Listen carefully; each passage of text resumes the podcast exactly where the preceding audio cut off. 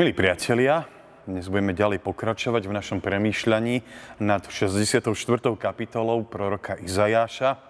Pri tom poslednom biblickom výklade a stíšení sme si hovorili o tom, že dávny Izrael uprostred zajatia si pripomínal dávne Božie skutky a tomu dodávalo silu, ale zároveň si uvedomoval, že do toho všetkého marazmu sa dostal sám vlastnými vinami, vlastným hriechom a preto pred Božiu tvár pristupoval s obrovskou pokorou.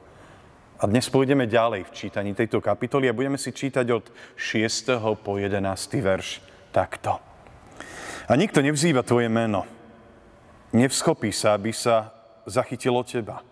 Lebo svoju tvár si ukryl pred nami a vydal si nás do moci našich hriechov. A predsa, hospodine, ty si otec náš. My sme hlina a ty si náš tvorca. Všetci sme dielom tvojich rúk. Nehnevaj sa pri veľmi, hospodine, nepripomínaj väčšine neprávosť. Ber ohľad na to, že sme tvojim ľudom. Tvoje sveté mestá stali sa púšťou. Sion sa stal púšťou. Jeruzalem úžasnou pustatinou. Náš svetý a slávny dom, kde ťa otcovia naši oslovovali, stal sa korisťou ohňa. A všetko, čo nám bolo vzácne, leží v troskách. Môžeš sa od toho odťahovať, o hospodine. Chceš mlčať a nadmieru nás spokorovať. Amen. Toľko slov z písma. Milí priatelia, milí bratia a sestry, musím sa priznať, že nemám rád, keď situáciu a veci nedržím pevne vo svojich rukách. Nerad som odkázaný na niekoho druhého, nerad sa na druhých spolieham a radšej si veci urobím sám. Úžasne ma to dokáže vyrušiť, keď som bezmocný a neviem ako ďalej, keď sa zrazu všetko vymkne z mojich rúk. V presne takejto situácii sa ocitol kedysi dávno aj Izrael.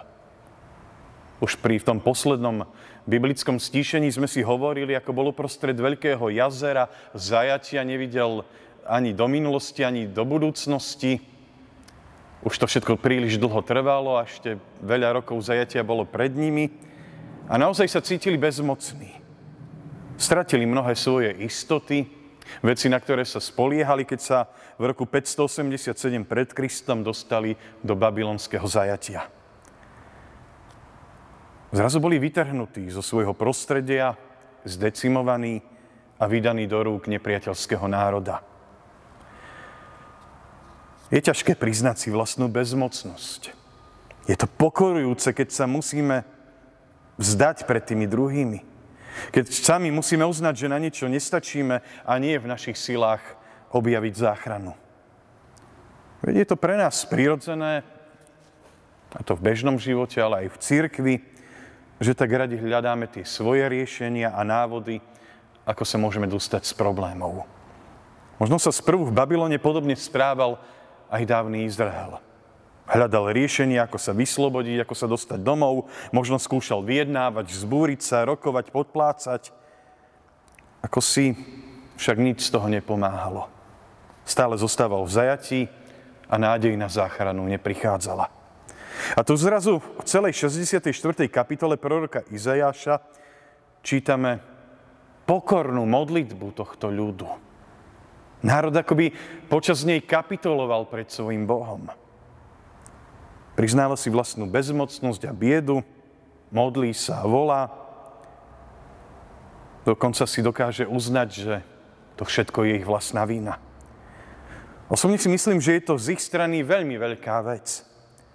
Totiž podstata človeka sa ani za tie tisíce rokov nezmenila. Stále sme na seba, na svoju múdrosť a silu tak veľmi háklivý, hrdí. Veľmi nás to dokáže vyrušiť, keď to niekto spochybní.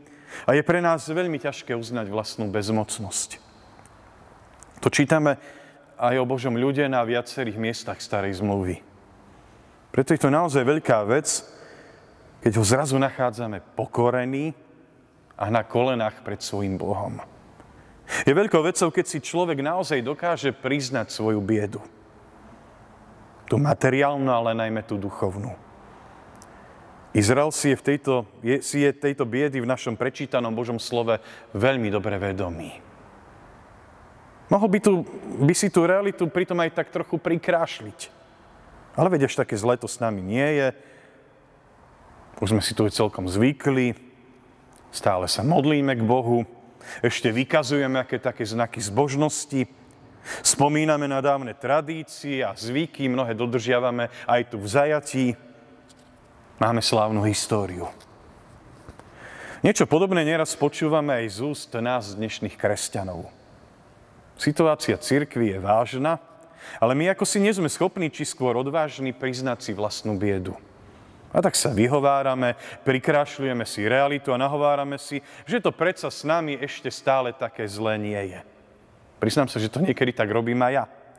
V našom Božom slove však nachádzame veľmi úprimné vyznanie viny národa, možno až kruté konštatovanie – Nikto nevzýva Božie meno, nevskopí sa, aby sa, neza, aby sa zachytil o neho.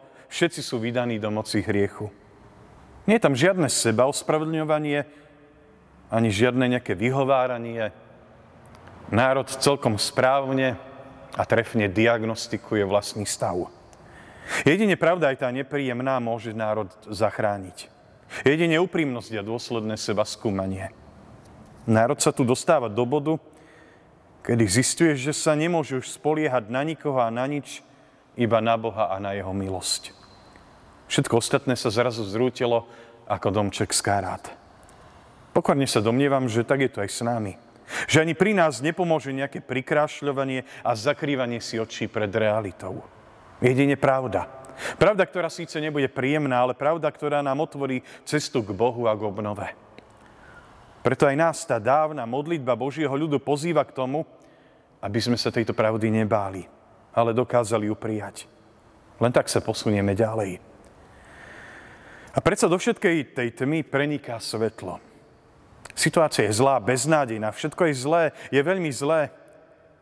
Ale predsa hospodin napriek všetkému zostáva otcom tohto národa. To je ten jediný záchytný bod, ktorého sa môžu chopiť. Napriek všetkému, čo národ urobil, čo povývádzal, napriek všetkým ich hriechom stále sú Božím ľudom a On je ich otcom. Nie je to iba pre chvíle víťazstiev, ale možno najmä pre takéto chvíle precitnutia na samom dne. Modliaci ľud si to uvedomuje a vyznáva, že je hlinou v Božích rukách. Nič iné im nezostáva, iba vydať sa do jeho rúk a nechať sa na novo sformovať Božou milosťou. Veď celá ich sláva moc ako by bola naozaj zmiesená, podobne ako postavičky, ktoré robia naše deti z plastelíny, do nefare, nevábnej a neforemnej hrúdy. A jediný, kto ešte z nej dokáže niečo urobiť, je Svetý Boh. Mám taký nejasný pocit, že aj s tou neforemnou hrudou hliny našich životov i našej církvy ešte dokáže niečo urobiť tiež už iba samotný hospodin. Len si to od nás vyžaduje podobnú pokoru, ale odvahu pred pravdou, akú má modliaci sa Boží ľud v našom biblickom texte. Veď on aj napriek všetkému je aj našim otcom a my sme jeho hlinou.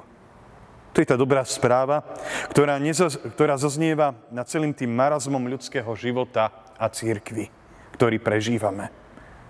Nie naše ľudské výmysly ani stratégie, ale Božie odcovstvo je východisko. A to je dôvod na radosť. Hoci možno veci okolo nás sú pochmúrne, hoci, hoci teraz na jesen sa zhoršuje počasie, hoci noci sa predlžujú. Boh je aj našim Otcom. Amen. Drahý náš nebeský Otče, Ty si aj našou nádejou uprostred beznádeje. Ty si tým svetlom prostred tmy, ktorou kráčame. Daj, nech sme podobní Izraelu. Vyznávame svoje nedostatky, vyznávame svoje hriechy. Priznávame, že nič nie je s nami v poriadku a potrebujeme zmenu. Pane, konaj, prosíme ťa. Amen.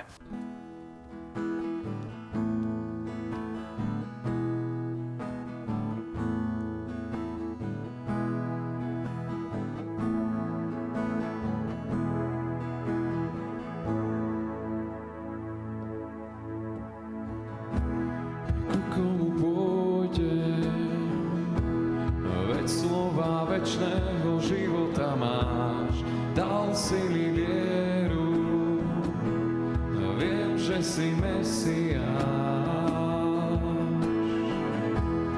Ku komu pôjdem, kto iný dať môže to, čo ty máš, pri tvojich nohách.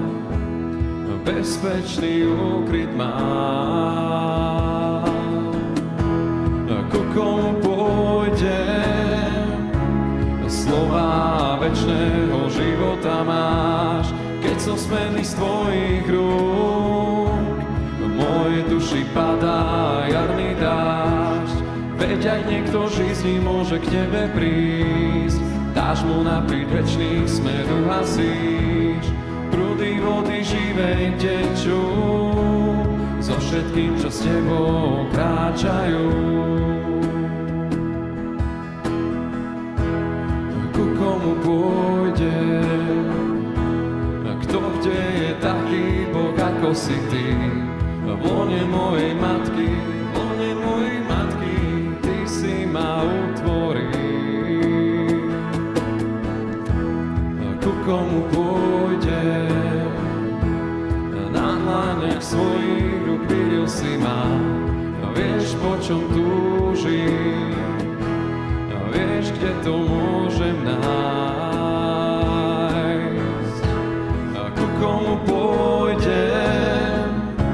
Slova večného života máš, keď som smetný z tvojich rúk. Mojej duši padá jarný dážď, veď ak niekto žizni môže k tebe prísť, dáš mu napiť večný smer, uhasíš prúdy vody živej tečú, so všetkým, čo s tebou kráčajú. Ku komu pôjdem, slova večného života máš, keď som smenný z tvojich rúk. V mojej duši padá jarný dážď, niekto žizni môže k tebe prísť.